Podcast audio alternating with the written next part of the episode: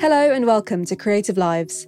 This is the podcast that's brought to you by Lecture in Progress, where we get to know inspiring creatives, we ask them how they got to where they are today, and we also get them to share their wisdom for those that are just starting out.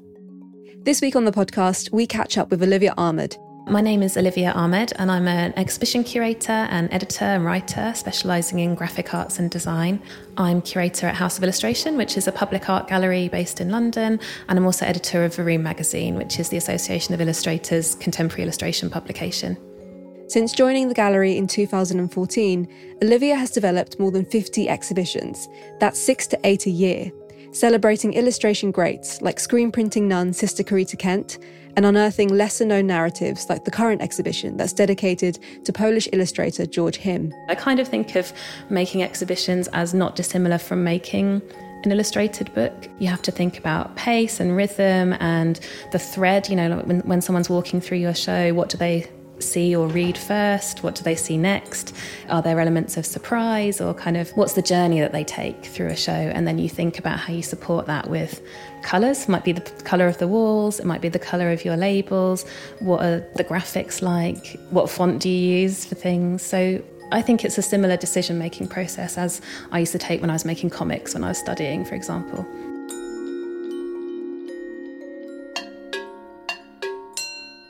Olivia likens her work to that of a detective.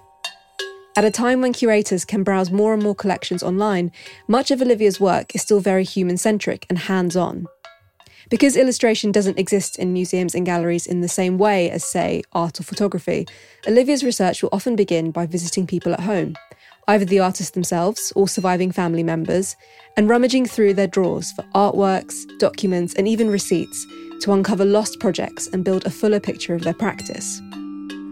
I spend quite a lot of my time looking for artwork and looking for collections. And the thing about graphic design and illustration is that it hasn't been celebrated in a sort of public arts context in the same way as something like painting or ceramics or even product and furniture design. And that means that I can't go to museum websites and online collections to find the artwork I'm looking for. Most often, I'm finding artwork in family collections, so I have to go and find out where there are stores of artwork.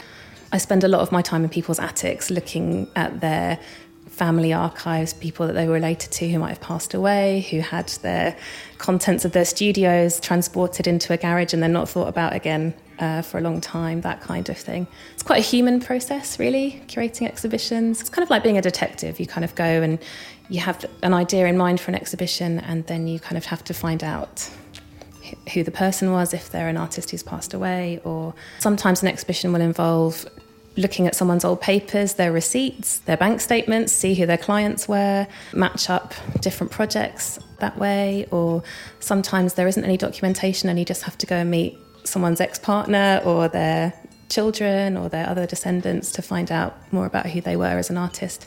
All these kind of like really innocuous things, all the kind of ephemera of our lives are actually really, um, for me, they're, the, they're my main source material when I'm researching a show.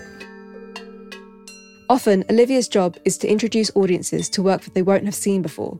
Last year, this even took her to Havana to track down the graphic designers behind some of the iconic left wing posters and magazines of the Cold War period. At House of Illustration, we're particularly interested in the work of people who are underrepresented in art history and um, sort of critical thinking about illustration and design. So the work of women is hugely overlooked. The work of people of black and minority ethnic heritage is often very overlooked. And so yes, we're very often doing exhibitions about things that haven't been documented before or people's work that hasn't been documented before in this kind of semi formal public arts way. Probably my favourite project, or the project that's made the most impact on me in the last year, is an exhibition I worked on called Designed in Cuba Cold War Graphics. So, that exhibition focuses on the output of one Cuban design studio who were working in Havana from 1966, right up until this year, actually. They closed this year. And it's slightly unusual. So, a collector based in the UK contacted me and said they had the complete works of this particular Cuban studio. They produced posters and magazines that expressed solidarity between non aligned countries and radical leftist movements across the world. So I went to see the collection. It's based in Oxford in someone's house. So again, and while the collector had posters, screen printed posters, really amazing illustrated magazines. There was no documentation for me to find out more about what I was looking at. So I didn't have any sense of who the designers were as people or how the studio operated or whether the posters that they made had an impact in the world or whether they kind of met their aim of showing solidarity with different countries. And so in February, I went with my colleague Valentina Zanino to Havana and we tracked down the designers who'd been working at the studio from the 60s onwards and spoke to them. they gave us loads of insight into the material limitations that they worked with, the political context they were working in, how much fun they were having at the studio, which was important for us to know because they had a completely different approach to propaganda than other studios in Cuba or in any other socialist state producing material at the same time. So it was really great to get that personal insight from them. And we also visited their old studio and had a rummage around, people very kindly allowed us to do that. And we found a lot of really interesting archive photographs of the studio and of some of the really important moments in their history, and a little bit of paperwork as well, not as much as we would have liked. So we drew all of that together. And that meant that when we were showing people a series of posters, for example, from the 70s that were criticising the USA. We're not just putting it up and speculating about what the designer's intentions were. We can really give people a much more um, a much more in-depth understanding and more context what they're looking at. I love nice pictures. We all love nice pictures, but what's really important for me is the socio-political and economic context that they exist in. Because even things like illustration for advertising tells us a lot about a society's values, for example, and the technologies that are available to designers. So they're the things that I'm really interested in. Alongside her day job at the House of Illustration, Olivia is also the editor of the Association of Illustrators magazine Varoom, which she squeezes into evenings and weekends. It's there that she publishes the work of emerging contemporary illustrators, but using the same in depth research skills and a nose for a story. I think the first issue one of Varoom came out when I was 17 and I got it delivered to my local newsagent. And I just thought it was the coolest, most explosive thing I'd ever seen in my life because I knew what illustration was, I had some illustration books. And after doing a foundation in art and design, I decided to do illustration at university. But I still had no idea of the scope of what illustration could be. So this magazine just meant so much to me. And then I think that must have been more than 10 years ago now. So it's quite an established magazine. And the world of talking about illustration and design and magazine publishing have changed so much since then. So back then, you didn't have platforms like It's Nice That. I think Design Week might have been in print then rather than online. Magazines like that were a really important way to find out about new things that were happening. And sort of 10 years or more later, I've taken the magazine on as editor, and it's a totally different environment. So now we have all these amazing platforms that have a lot of investment behind them, and they're generating a lot of articles about a lot of things. So you have these big teams publishing really good content online. And so you have to think, what is a print magazine that comes out twice a year for? If it's not for doing the job that's now done better by online platforms. And so when I'm looking for subjects for articles for Varoom, I guess I'm looking for things that haven't been featured online before, projects that might be happening in a different way, or projects that maybe need a longer form article because people read in a different way online than they do in print. They can kind of cope with a little bit more, I think, in print. Or, you know, if you have a magazine on your table, you might read an article, but you can always go back to it. Um, in a, I mean, you can do that online too, but I don't think people do so much because of the pace at which platforms are updated.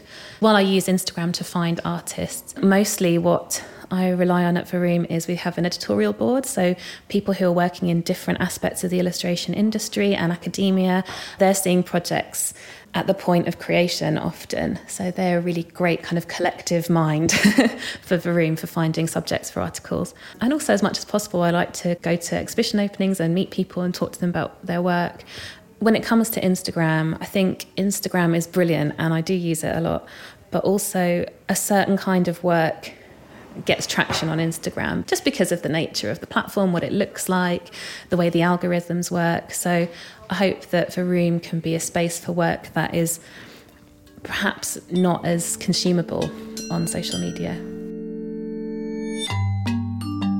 A graduate of illustration at Cambridge School of Art and later museum studies and art curation at Newcastle University, Olivia's studies led her to question who the gatekeepers were of knowledge at museums and galleries in the UK. I studied illustration at Cambridge School of Art and I really loved it very much. It was quite a traditional course. It was run by someone called Martin Salisbury, and we did a lot of observational drawing, a lot of reportage, which I hated. Uh, lots of, you know, repeatedly drawing loca- on location um, and being very sternly criticised, but in a healthy way. As part of that course, it was quite focused on sequential narrative. So a lot of people made children's books. I made a lot of more abstract artist books and comics and sort of more experimental comics.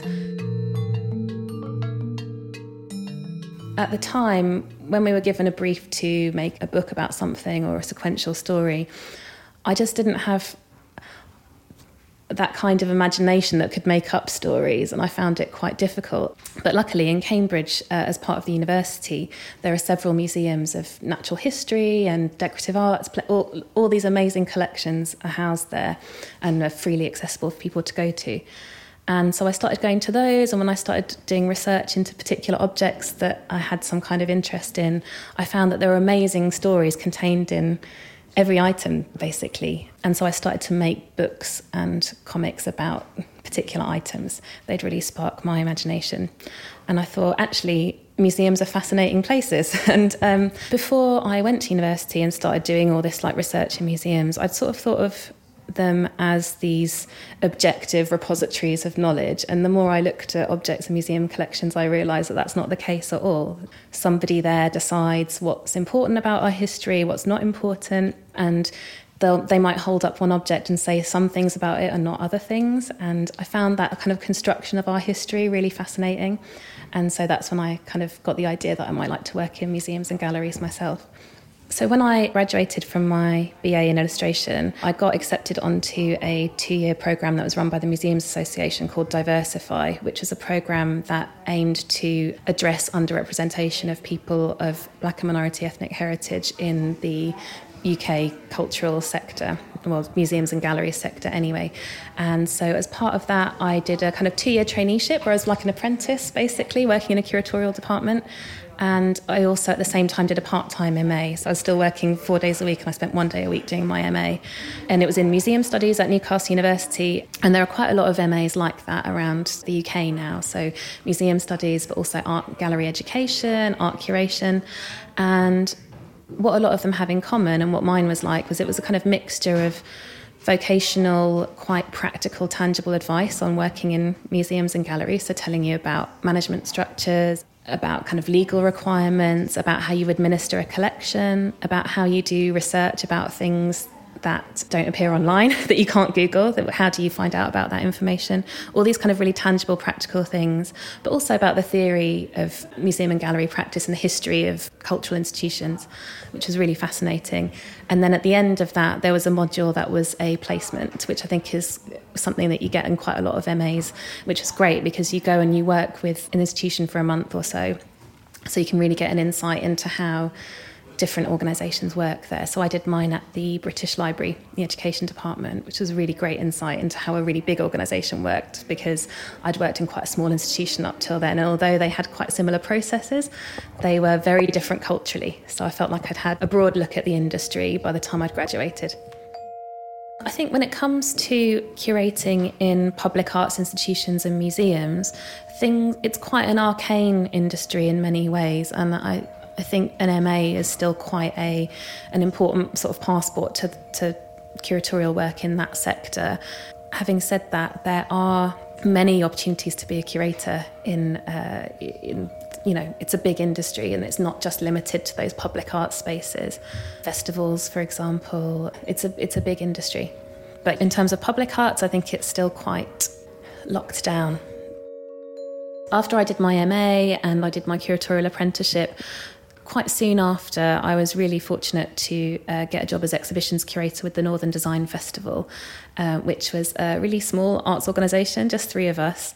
And my job there was to devise exhibitions that would take place in lots of different kinds of spaces. So sometimes museums and galleries, sometimes raw abandoned spaces. It was totally different to everything I'd learned working in an older institution. It was so liberating not to think about some of the administrative processes and it was really refreshing not to be weighed down by some of the conventions of museums and galleries which mostly I love but you know it was really interesting to look at cultural provision from a different perspective.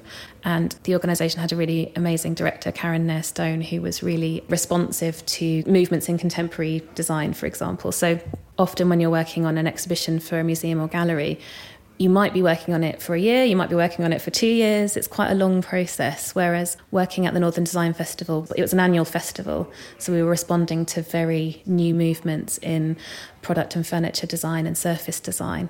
So it really helped me see that that was possible, that you know that you can respond to things and be part of the creative industries in quite a your work can run quite closely in parallel to it. So that was great. I loved it.